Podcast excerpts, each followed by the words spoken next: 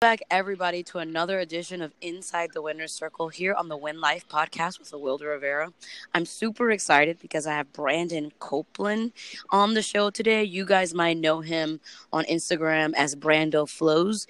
He's an Atlanta native living in DC who's the owner and founder of Khepra Wellness, which is an exciting new idea and spin on wellness and bringing yoga and workshops into diverse and unique spaces. So, Brandon, thank you so much for being here today. Thank you for having me. We're super excited to have you on, and I can't wait for the listeners to learn more about you. So, for people who maybe don't know a lot about you, maybe this is their first time, you know, learning about you and, and interacting with you, tell us a little bit about sort of where you currently find yourself, you know, on your success journey. Uh, well, I'm at the middle of growth. Um, I started out as a uh, Howard University student that was interested in uh, really psychology and philosophy and kind of figuring out where I was in life. Yoga was a great entryway into that, um, and I was able to recognize that my friends might benefit from some of the practices that I was learning. So I started a company. Long story, definitely long story short.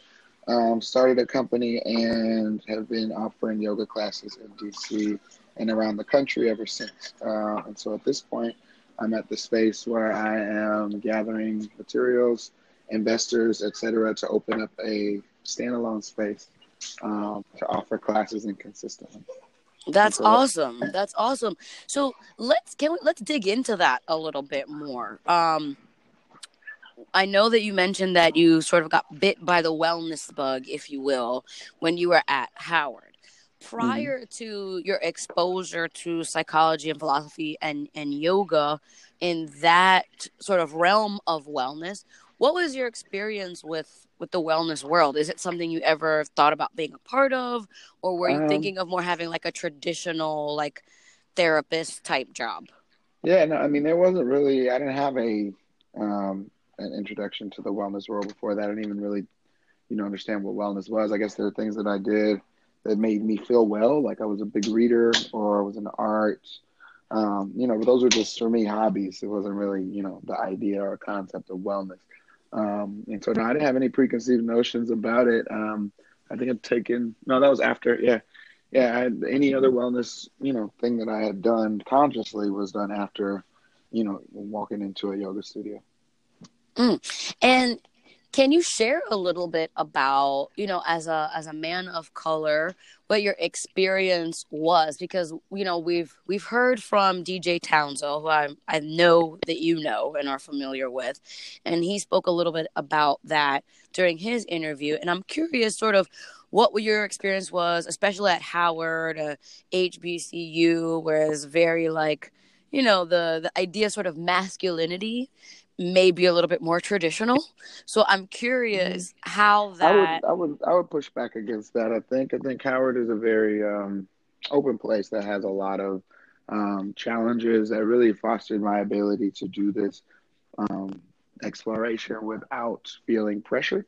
Um, I think that the time period that I was in itself might have been a little bit more traditionally focused regarding masculinity, um, but Howard has always been a place where from what I've seen in my eight you know, eight years there, it felt like it. In my um, five years there, that was uh, accepting of people um, based on their passion for what they were doing. Um, for instance, I know my first time living uh, in the same building as a trans student was um, so was at my freshman year.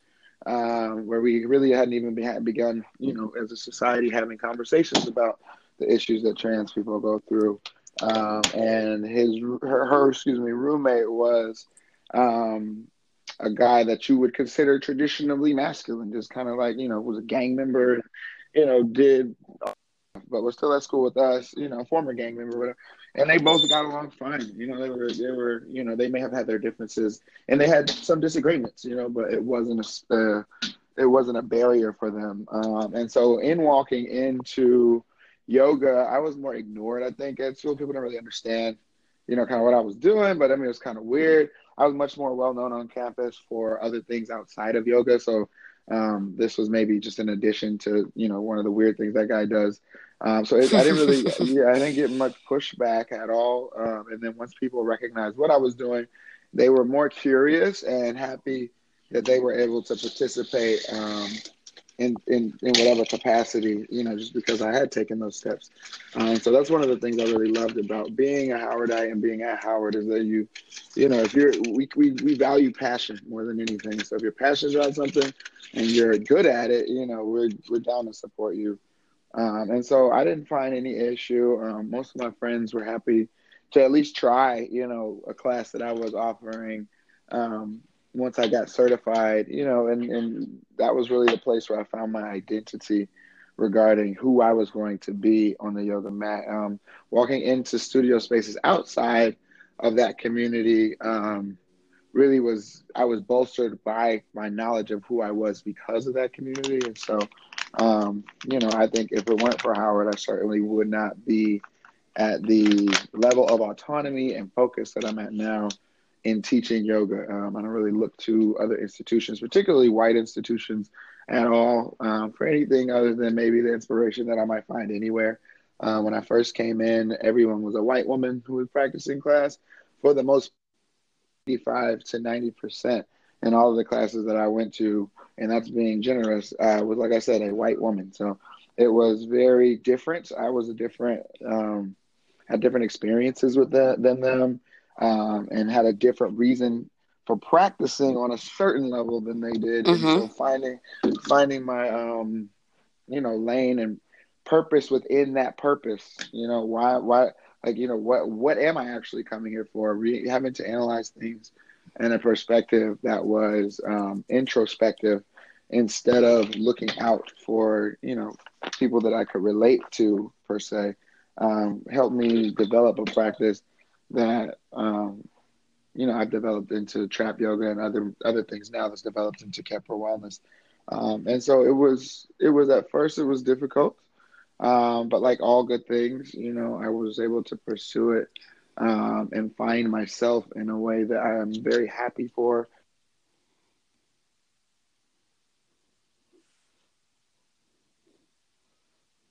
oh, excuse me, got a call. It's allowed for a lot of people that I know now that are, are entering into the world of yoga to miss a lot of the things that I dealt with. Um, like for the idea that there are even classes that are just for people of color, like in major studios now, was wholly foreign to me just two years ago, you know. And so when we started, mm-hmm. our, when we started our studio and decided to be like, we're not a studio for people of color to like come and, and, and dance in like a, a, diversity melting pot that doesn't exist. We're a black yoga studio that offers classes that are unique and different simply for that reason. And we find that other people and other groups feel comfortable because of that.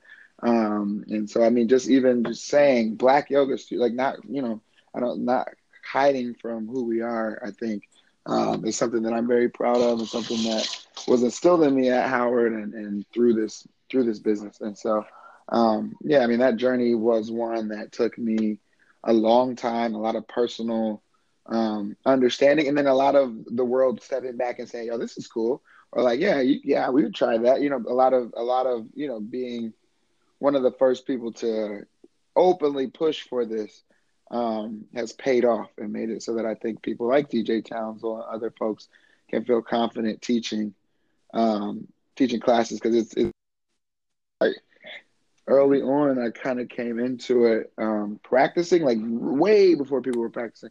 And then as people began to practice, I started to teach. And so it's like I know a lot of people that are really up now, like, you know, like a DJ or like, um, you know, just a lot of black uh, online folks that are doing their thing that are still in that process of becoming students. You know, they're still going through, like, I think DJ teaches definitely, but are going through that process of, of finding themselves um, and so, having been on this path of teaching for the last what, like seven, six, seven years, um, it's just really nice to be able to see that the landscape has changed, and that I'm not the only, you know, I'm not the angry black guy in class. Figure out, you know, why I'm the only one in here. Yeah. So there's a couple of things that you just uh, said that I really just want to underscore for the listeners because I I always want to remind them that even if they may not be in the same field as you Brandon or if they're you know are completely foreign to the idea of yoga altogether mm-hmm. right what Brandon is talking about isn't just related to yoga. He's talking about the idea of pursuing a dream where your your own image and people like you may not be reflected in that industry or in that um corporation or organization or whatever and being brave mm-hmm. enough to pursue it and to carve your own path Right. because there is a passion for that and there's a resonance and a purpose behind that right Yep. so he, you know everything that he was talking about in terms of his experiences and and it was you know a, a wonderful that he happened to be in environments that supported that yeah, exploration yeah, that was you know I was saying. Like, So- like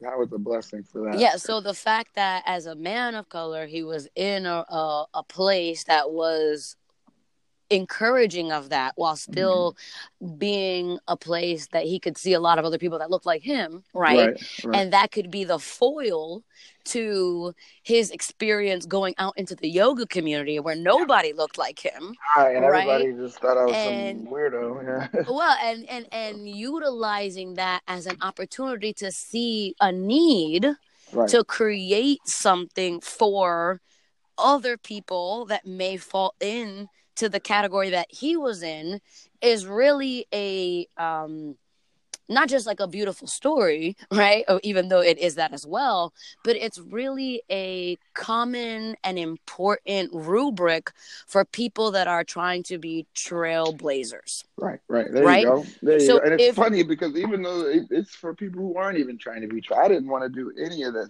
like, I, like I did, you know, in a way. It's like it's. I think that people think that like you're gonna wake up and the script of, um, you know, Pride the movie is gonna come out where you gotta go and save the day as the black guy. You know, like that was never my goal. Like I never even wanted to teach yoga at all. It was the passion with which it healed me as a practice that gave me the passion to, you know, be dragged To share it, yeah. Right, but that was I was I went through entrepreneurship kicking and screaming, like because it was just like I mean even just becoming a teacher I was just resistant, um, and I think that even having a having operated from an angsty kind of place allowed for me to be very honest with how I felt because it was it's it's not pretty work to tell people, you know, to, it, it, what I mean it just wasn't it was brand new. So they'd be like, no, we want to have a class with only black people. Well, now you're racist, and you're all, you know, it becomes emotional. And Yeah. so to have the drive to even do something that's a social enterprise like that is going to require not necessarily, it's just going to require passion, not even a passion for, because social enterprise is not like, I'm not getting rich, you know, teaching these classes, but I have, I have become rich in lifestyle because the people that I can look around and see reflect us, you know, they reflect Yeah. a, a change in the world. and then you know and then beyond that you know and you can jump in here if, if i'm like completely off base but i would bet that all the little seeds that you've sown over all these many years Mhm. have started to bear fruit in the form of various opportunities oh yes, that most are definitely. you know paying the bills you know what i'm yeah, saying yeah, yeah, monumentally, yes, and absolutely. and so what i really want people to to like glob onto like seriously is the fact that you know he said it straight out like it wasn't all like rainbows and unicorns and like oh, yeah, i'm gonna no, be the you know it wasn't like i'm gonna be an activist it wasn't even no, that it was like yo no. there is an absence of this i Mhm. want to try to do it i'm you know committed enough passionate enough Yeah. and stubborn enough so that when people tell me no or it's not possible i'm still gonna do it I'm gonna do it, yeah. Right? And I think, yeah, that's that's it. That's it. Yeah. And so that's what something that I always try to like highlight for the listeners is like, yo, you need to have this passion. You need to have this fundamental belief in yourself that you're Mhm. going to be able to do whatever it takes to accomplish that which you're setting yourself out to do. Right? Exactly, and that's built over time. I think for listeners who like maybe hear stories of people like myself or others, it takes time. Like it, it's not, it's not a. It, it takes it, you know what it is. It takes you. fi- It's it's like looking for something that you've never seen, without any description of what it looks like, where it is, mm-hmm. where it's located. It's called faith, in my opinion, and it's like if you believe in something long enough and it just won't let you go, you have two options. Either you ignore it and act like it's something that doesn't need to be addressed, which is what I did in my first couple years at a yoga studio, trying to be as white girl as possible. Right? And you, you find, I mean, you are, you're trying to, you know, say the right lingo because yoga is very much a community. And so finding yourself in it, it's not like, you know, you're into drills and like the drilling community is being racist. Like, no, it's different. You're like into a space, you get to walk in, present yourself, your body, your whole identity as this thing, and then for an hour try to be acceptable for whoever's teaching you. Right. And so it's a very like societally based vulnerability that you feel there. And so it's not something that really, in my mind, for any other subject I can think of, is not something that is for the faint of heart, really, because your emotions your emotions are like tied in it. Like these people are looking at your body and saying, "No, you ain't you ain't shit." You know what I'm saying? You yeah, can't do or, this this yeah, way. Yeah. It's like, oh, can you do a handstand? Why are you teaching right. me one? Yeah, right, I, right. And as like, a teacher you... myself in yoga, I've I, I it's wild. but I mean, I'm even talking about just from a student's perspective. Like now, I mean, I always knew that I would be intelligent enough to relay the information. It was more so, was I good enough? Am I mm-hmm. am I am I white girl enough for this holy spiritual blah blah blah. And then you have to stop and realize like well why why is that what makes the person good enough? Is it there who that and you had to I had to re I had to dismantle my entire idea of who I was what yoga meant what wellness was who it was for and realize kind of all these limiting beliefs I was carrying about mm-hmm. practice that was older than you know white women. You know, it's older than it's it's old. Yeah, and it was created by people of color. People um, of color, absolutely, absolutely. But so two things you just said that I really want to you know highlight and I want to okay.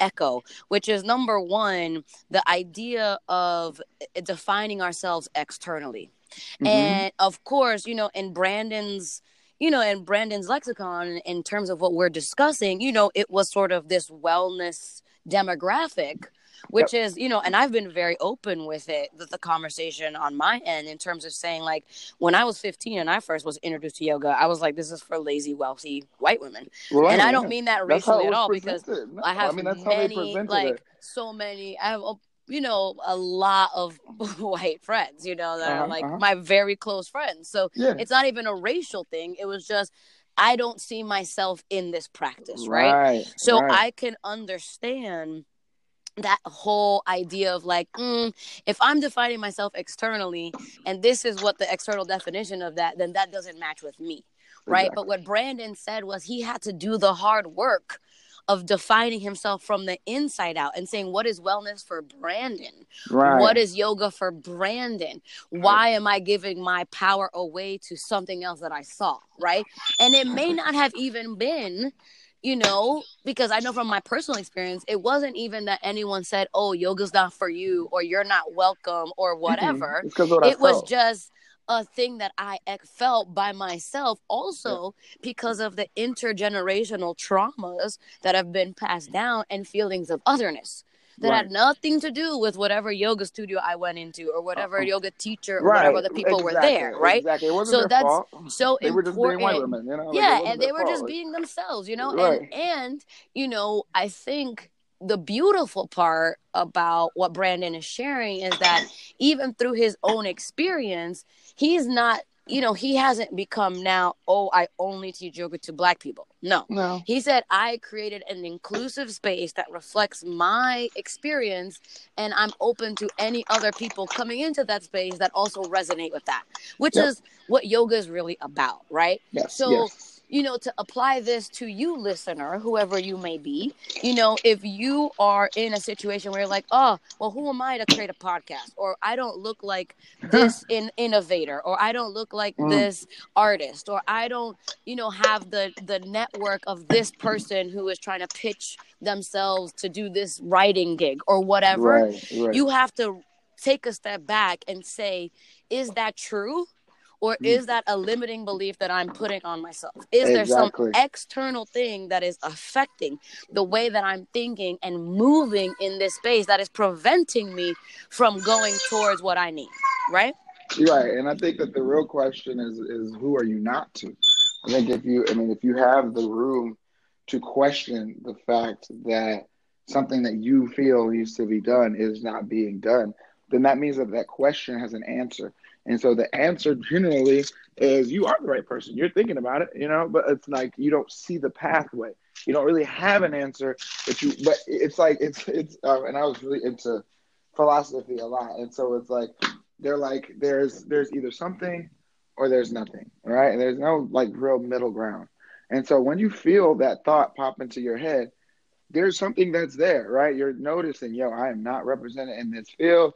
It makes me feel X, right? And so from there, you have two options: either you do nothing about it, or you do something about it. And I think that the change and shift comes when you change it from a negative to a positive. Not change how you can adjust to the negative. Not change, you know, how um, you think you should be based upon what others have done in the past but really digging deep and figuring out within yourself, okay, what is it that I need to do? That's the big scary if, you know. Oh, very big. It's very you know? scary, especially if, you know. And again, jump in here if you feel like I'm talking crazy, but uh-huh. I think especially in a society where what, no matter what color you are, what gender you are, people mm-hmm. are so much more insecure. Like yeah, we are yeah, just certainly. as a society so you know we're struggling we can yeah. we, are like manic we can be like feeling ourselves one day yeah. and completely like, well, we're, we're like dystopian teenagers. and worried like about everything the other day yeah and a, a like good teenagers. friend of mine said the other day it's like yo it's like everyone is just kind of like in a low-key freaking the hell out stage yeah, for like the yeah, last yeah, couple of years and it's just like trying to make it right well and i so, think it's yeah i think we're in a period in time especially in our country where we like you said we're like we're becoming young adults as a country, right? We can look back on our past. We can acknowledge that something's right. I mean, wrong, wrong or right, and the faculties within the country that have once been ignored, like being responsible or being honest, or the things that are very valuable to you as a young adult, are now being called out by the country's conscious, which in my mind is Black people, women, people of color, the, the disenfranchised people. You have immigrants. Like yep. Mm-hmm. Right. You have things like Twitter and Facebook and social media that can be a that can, can that can create an equal microphone in our create in our in our um, collective voice. And so people who were once didn't even get into the building now have a platform larger, say, than um, others who were dominating. Like I know Politico has like four hundred thousand followers, you know, but like Kanye West has 14 million. You know what I'm saying? So it's like yeah. the balance of informational. Like, not that Kanye West was a really good example in this, but the, but you know, like like regular people and from their living rooms can have millions of people listening to them. So that creates a morality that is societally based. And at this point, if you don't take advantage of that in your field, it's just kind of lazy. It's like you know, like you have the opportunity to bring focus on inju- on injustice. You have the opportunity to get your message out, and you have the opportunity to reach a direct audience through the internet that completely usurps any other system that may have gotten in your way. You know, you don't mm. have to go through a yoga studio to find a black teacher. You can just go find the teacher now, and the studio becomes wherever you all meet each other.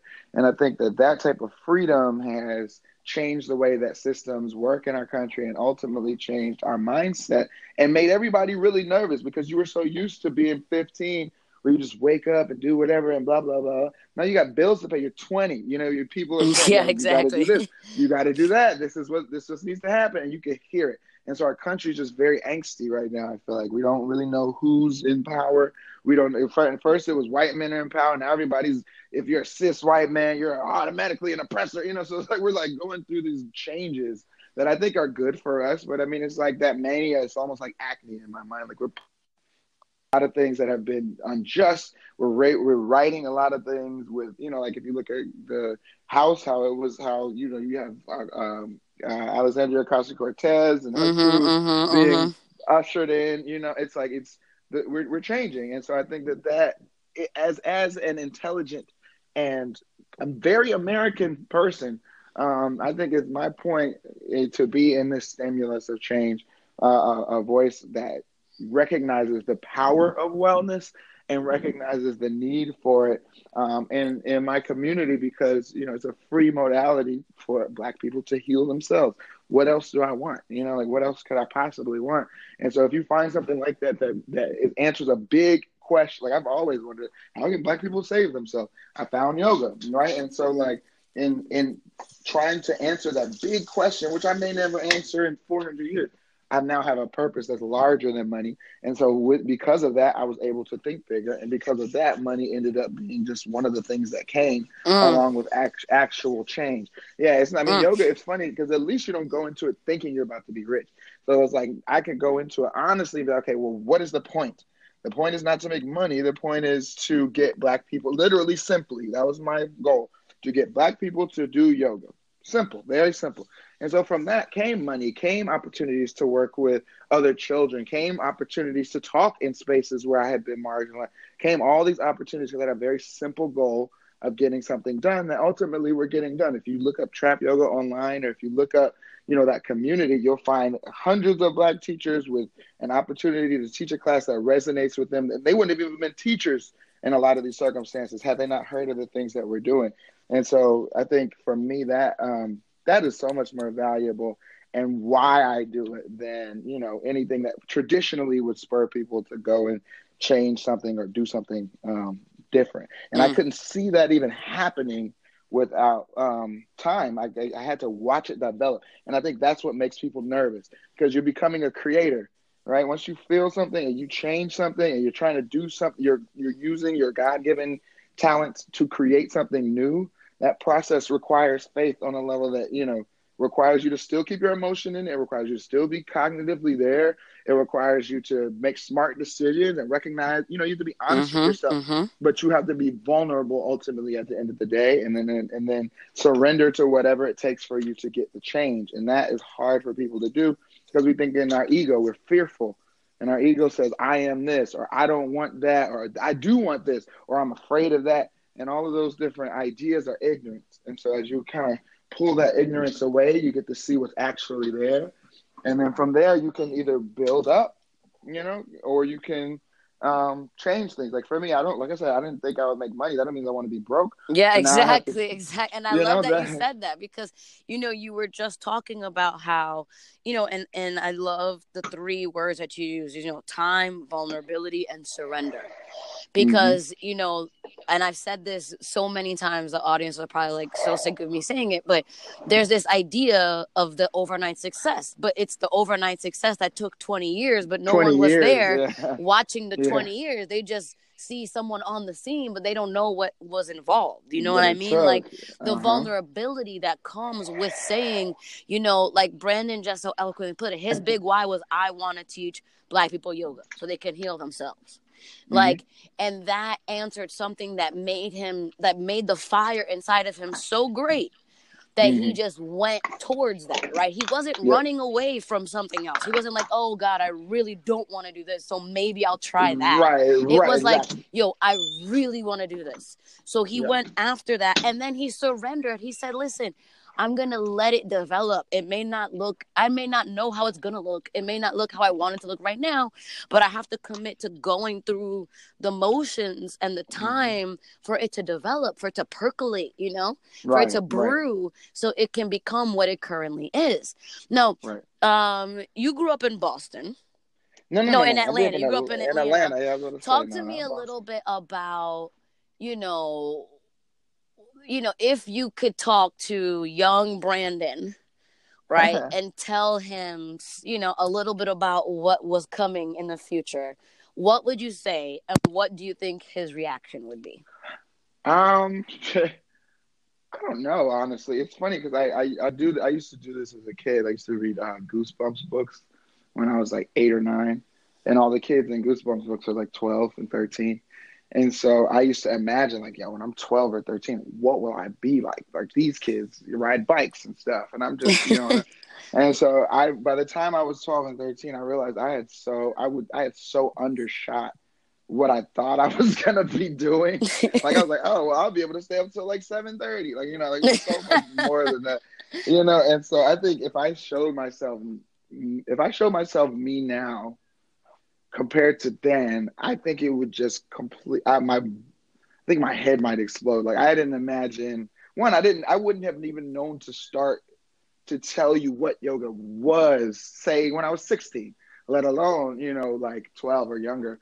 And so, um, if I had to give myself any advice, I would just be like, and I would, I would tell myself to be confident in who I am, um, because ultimately, at the end of the day, everything that has ever been something that I needed to rely on, I had already. I just had to go back and kind of remember what that was and and and how to to bring it up in myself. And so having faith in my ability um and and I mean ultimately that's where I'm at now is is is the fruit um, that I would be seeing at that point. Like at this point, I do what I exactly what I want to do every day. I mean, it's and it because it's in the lane of like me building the business that I decided to create, and I set up a lifestyle that's like that. I think that I would encourage myself to know that going in that I'm I'm able to develop and direct my life in a way that's going to be best, um, and not thinking that I have to be good enough or um, really i mean not that you don't you know but not thinking that i have to i, I have requirements that i don't have or cannot have um, ready to to be fully free and to live a life that is you know fulfilling my dreams as i remind myself that you have it already just be patient and be steady and be calm and you'll be all right um, and i think that those lessons ultimately those are the biggest lessons that i learned mm. that i was putting putting things outside of myself even just even in wanting to even wanting to see the change that I wanted to see. You know, I had to go through understanding that okay, it's very simple. That's what you want, you just have to do it. And so that simplicity requires so many other things that require you to just steadily and simply believe and step put one foot in front of the other. Um, that it can be hard. You know, like the change is easier to create when you just do it and don't, you know, necessarily think about what it's going to be like or how or you know wonder and put your ego in front of it so i would just mm-hmm. remind myself to be steady be focused um, have faith and um, and yeah i mean just and, and just believe really believe just believe mm. go for it and believe so brandon first of all it has been such a pleasure having you on you have really yeah. dropped a lot of knowledge that is universally applicable to anybody listening about really dedicating yourself to answering the question, the big question, you know, that thing that keeps popping you up, as some people call it, your big, hairy, audacious goals, right? There like you go. Yeah, that yeah, that yeah, big like intent that is like you know keeps coming into my mind that i should do this and following that and you know you were so honest about the vulnerability and the surrender that's required to build that and you know about the bravery that's also required to to identify a need and then g- attempt to fill it um, in an industry or an environment. You know, that's a huge, big risk. So, and and then you've shared, you know, so much about just believing in yourself. And I love what you said about just go back and remember who you are. Like no mm-hmm. matter who you are, when the time gets tough, just get still and go back and remember who you are. There's a likely to be evidence there to suggest that you can survive and overcome whatever you're challenged with in that moment. And so, you know, it's funny. I think the evidence that we overlook often is not even the circumstances that we're aware of, but the fact that you're able to cognitively sit back and look at yourself and mm-hmm. analyze yourself and recognize that things are right or wrong. And so after a while, you realize that you're consistently changing, you're consistently growing, and so even the things that you think that you don't have because you don't have experience left, yet you still are able to suppose that you need the experience and therefore know that you should go through with it. So it's not always thinking like, oh, I know who I am. You got to like fill in this false idea of ego of I am this mm-hmm. big bad person. No, you're you know I know. That means that I exist. That means that I can look back on me as a thing and figure out how I can change that thing mm-hmm. and develop in the future. And that faculty alone is what separates us from dogs and lets us, you know, be able to create things and do things on a social level that resonate in ways that um, affect everyone on the planet. So I would say do that. No, like it's a it's a quiet thing you're looking for when you're looking at who you are. Right, mm-hmm. it's a small, small voice in the back that's like, hey, you know, you, you got it. You know, like that's what you listen to and hold on to and keep going with. Yeah, and don't be afraid when that exploration of who you are also lets you know who you're not. Yeah, you know, absolutely. because that's yeah. that's also important data. So, yeah. Brandon, man, like I said, you've given us so much, right? But let's say there's been someone that's listening that is so fired up right now that is like, "Oh my god, this mm-hmm. is exactly what I needed to hear today." Like, okay, and they want just one more piece of advice. Like, if they yeah. were like, "Man, I want to, you know, not necessarily be Brandon, but I want to aspire to accomplish, you know, this balance, this this manifestation of the life that I want, right? Being in the winner's circle." What would be that one last piece of advice you would give the listener? It's funny you asked me this question because I never understood this phrase until you just asked that question. But it's the right phrase. Um, kill your idols, right? And so I say kill your idols, right? Kill your idols. They say what if you, they say if you see Buddha on the street, stop him and kill him or something like that. Kill your idols basically means that if you idolize me or someone else, you need to go try and do everything. It, you need to really distill whatever feeling I gave you and do it better, right? Do it better. So it's like it's I don't know how when I say kill your idols, it doesn't mean like now you get to go to Howard University and decide to make a yoga studio. Yeah, exactly, exactly. That's not what I mean at all. That's not what I mean at all. Do whatever it takes for you to look at look back on your idea of me and think, wow, yeah, that was cool. But like I have defined myself so well that I no longer want to be like anyone else. And that requires, like I said, that same sense of vulnerability, but it gives you a basis to start with. So if you see me and you're like, yo, I like how that guy does forearm balance you go and you do it, right? You go and you specifically say, that's what I want to do. You go and you try it. Then you get forearm balance. And while you may relate to me now, or you may um, appreciate more what I've done as far as my work, you'll recognize that what you really are, what you're really looking for is your work. What you really, really want is what really makes you feel good is what you've done. And so then I become less of an idol and more of a peer right? Mm-hmm. Because we're all peers. The only thing that changes us from being peers, because we're all alive, so that means our biggest vulnerability is going to be death, which means that we none of us is escaping this thing, right? And so it's like if you everybody on this planet is ultimately your peer outside of the level of time and experience that they put into whatever it is that may make them an idol. And so if you did twenty thousand dollars worth of basketball practice and Michael Jordan did fifteen, you might think he's great but that doesn't mean you know you put in the work. You you found even within that wisdom that is going to make whatever makes idolatry or whatever makes your aspirations whatever or whatever. There yeah. you go. Above a pedestal, you'll realize that the journey is what makes the person great. It's each step. Like Michael Jordan wasn't great on his sixth ring. He wasn't great on his first ring. He was great throughout, and he kept his. It was his it was the things that you didn't see that made him amazing. Yeah, it was his right? commitment to his craft, right? The, yes. the commitment to always being improving, always being in a student's mind, never yeah. taking yourself so seriously that you think you can't improve.